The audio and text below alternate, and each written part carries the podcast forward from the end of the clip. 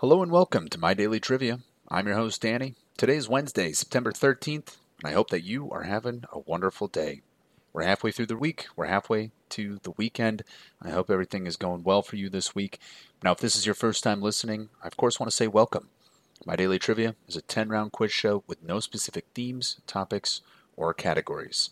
We do, however, have a new episode every day, Monday through Friday, with each day getting progressively harder. So, of course, today is Wednesday, the middle of the week, halfway between the weekends, which means that today will be middle of the road in terms of difficulty. It will be neither hard, it will be neither easy. But if you find this episode to be a bit challenging, I encourage you to listen to it anyway. In fact, I encourage you to listen tomorrow and listen to Friday as well. You never know, you might surprise yourself. You might know the answer to some questions. If, however, you find this episode to be a bit too simple for your taste, well, you're in luck. We're only halfway through the week, so you can always tune in tomorrow on Thursday or Friday for a bit more of a challenge.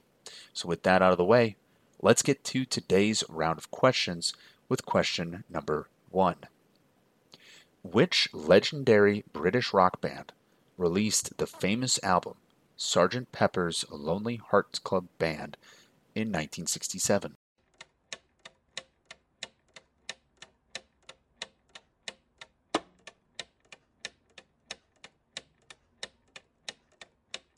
And that band was the Beatles.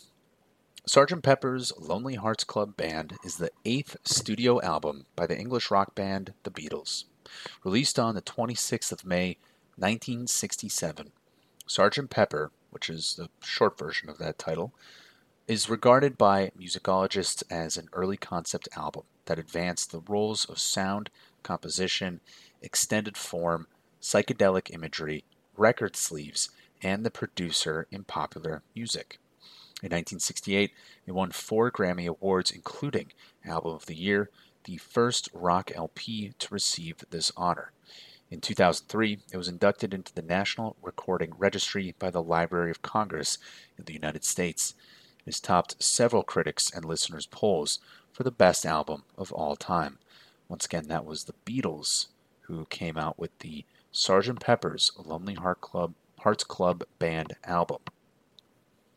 Moving on to question number two Who was the first televised president in the United States?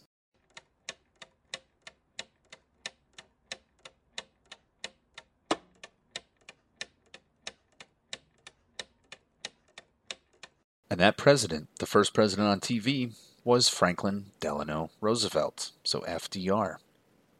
Franklin Roosevelt, FDR, was the first president to appear on television.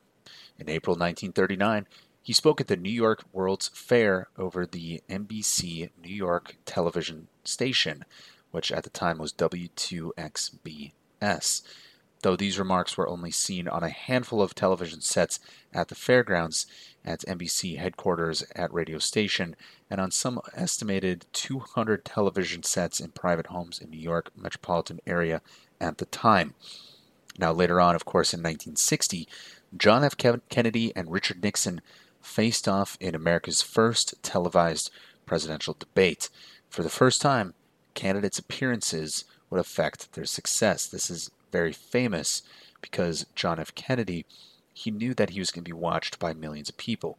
So when he arrived for the debate, he was well rested, he was looking tan, he looked relaxed, whereas Richard Nixon was fighting an injury, he was fighting a fever, he was not well clean shaven, not well slept, and when there were polls conducted after that initial uh, initial debate, the people who watched it on TV thought that Kennedy won, but people who listened to it on the radio thought that Richard Nixon won. So for the first time, this showed how visibly seeing the candidate can actually help their progress. But that was well after the very first president to actually appear on television, which once again was FDR. Moving on to question number three. In 1977, NASA launched two space probes that would later provide valuable data about the outer planets of our solar system. What were the names of these two probes?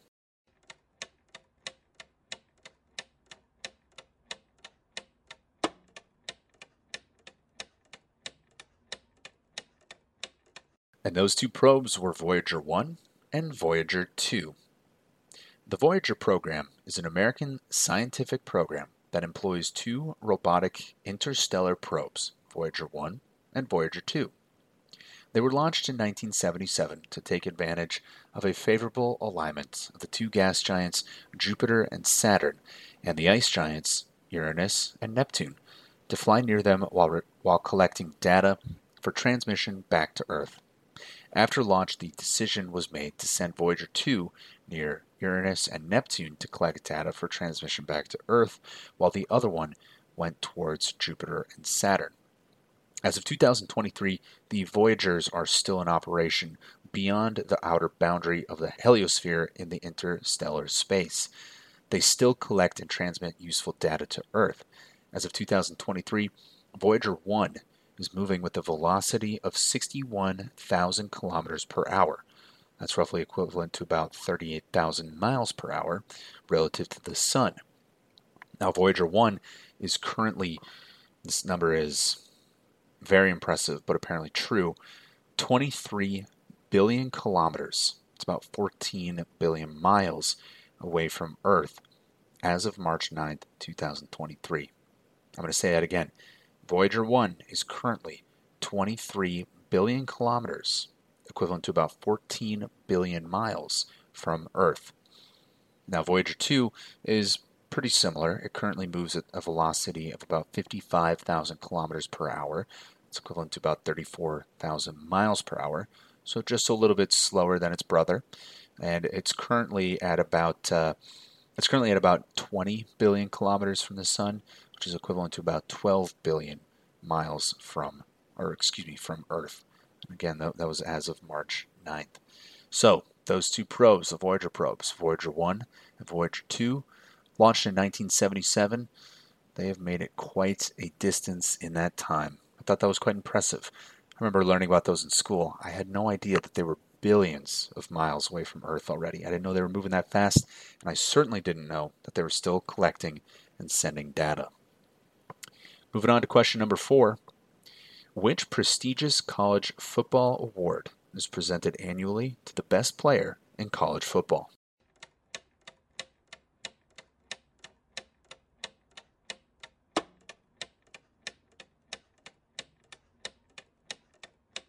And that award is the Heisman Memorial Trophy. Known colloquially as the Heisman Trophy or simply the Heisman, the Heisman Memorial Trophy is awarded annually to the most outstanding player in college football. Winners epitomize great ability combined with diligence, perseverance, and hard work. It is presented by the Heisman Trophy Trust in early December before the postseason bowl games. The trophy is made there's a new trophy actually made every year for each winner of it, and those trophies are made out of cast bronze. They're 13 and a half inches tall, 14 inches long, 16 inches in width, and they weigh 45 pounds. So it's quite an impressive trophy. That, once again, is called the Heisman Memorial Trophy, or simply the Heisman. Moving on to question number five. Which European monarch known for his military campaigns and expansion of the Russian Empire, was given the nickname the Great.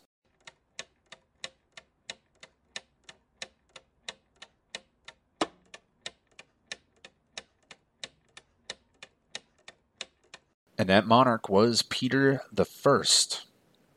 Peter the First, commonly known as Peter the Great, was Tsar of all of Russia from 1682 and the first emperor of all of Russia from 1721 until his death in 1725. He reigned jointly with his half brother Ivan V until 1696. From this year, Peter was an absolute monarch who remained the ultimate authority. His methods were often harsh and autocratic, and Peter is primarily credited with the modernization of the country, transforming it into a major European power his, ministra- his administrative reforms, creating a governing Senate in 1711, the Collegium in 1717, and the Table of Ranks in 1722, had a lasting impact on Russia, and many institutions of the Russian government can trace their origins to his reign. Uh, fun fact about Peter the Great is he was actually six foot eight. He was six feet eight inches tall, which is remarkable in height even today, but especially back then.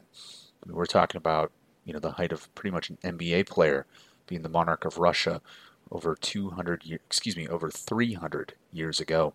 So once again, that was Peter the First, the tall guy, commonly known as Peter the Great. Question number six. From what continent is the dance, the tango, from?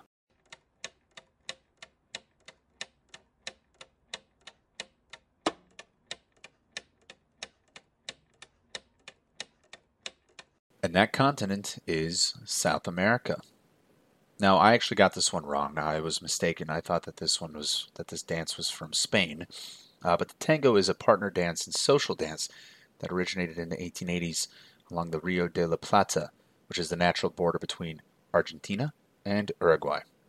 The tango was born in the impoverished port areas of these countries from a combination of the Rio Platense Candom celebrations, Spanish Cuban habanera, and the Argentine milonga.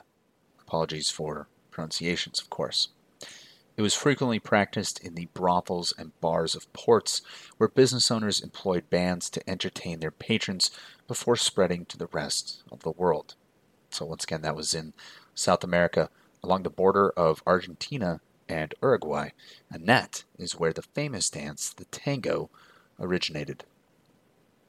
Question number seven In what country is the Nobel Peace Prize awarded annually?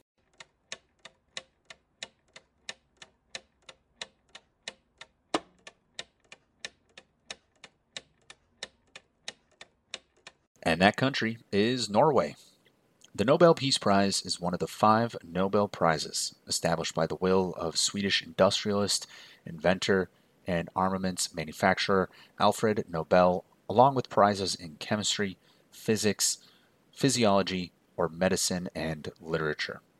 Since March 1901, it has been awarded annually to those who have, quote, done the most or the best work for fraternity between the nations, for the abolition of reduction of standing armies, and for the holding of and promotion of peace congresses. Since 2020, the prize is awarded in the atrium of the University of Oslo, once again in Norway.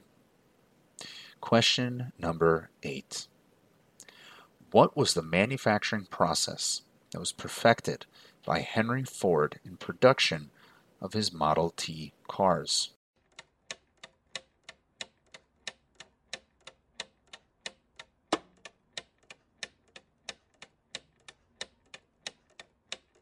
And that manufacturing process, made famous by Henry Ford, was the assembly line. An assembly line is a manufacturing process in which parts are added as the semi finished assembly moves from workstation to workstation, where the parts are added in sequence until the final assembly is produced. Although the concept was not invented by Henry Ford, Ford and his team were able to implement and perfect the process in the making of their cars in the early 20th century. As a result of these developments in method, Ford's cars came off the line in three minute intervals, or roughly six feet per minute. So, once again, that was Henry Ford who employed the assembly line, perfected it, and made it work, giving every man in the United States, or at least his goal, every man in America, a car. Moving on to question number nine. How many small cubes make up the standard 3 by 3 by 3 Rubik's Cube?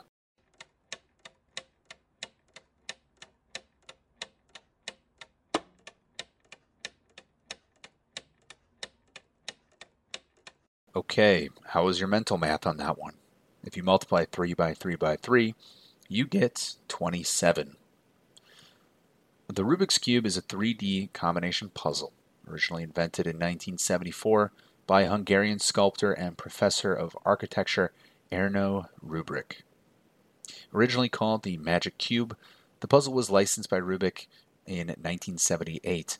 The cube was released internationally in 1980 and became one of the most recognized icons in popular culture. As of March 2021, over 450 million cubes have been sold worldwide, making it the world's best selling puzzle game and best selling toy. Uh, fun fact every single position of a Rubik's Cube can actually be solved in 20 moves or less. And a 1981 guide to solving the Rubik's Cube was written by a 12 year old English schoolboy. It was called You Can Do the Cube, and that sold over one and a half million copies. That was in 1981. It was written by a 12 year old, and he actually sold one and a half million copies. Can you imagine that? Now, of course, like many people, I grew up with a Rubik's Cube. I tried a lot. I, I feel like I got close, but I never was able to get it done.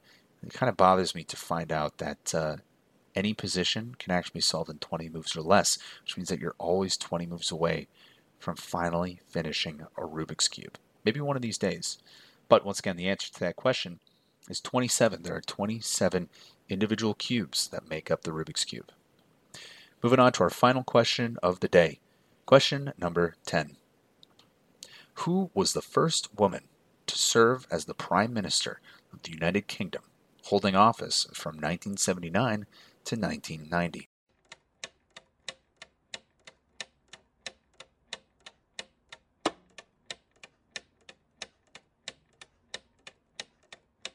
That prime minister was Margaret Thatcher.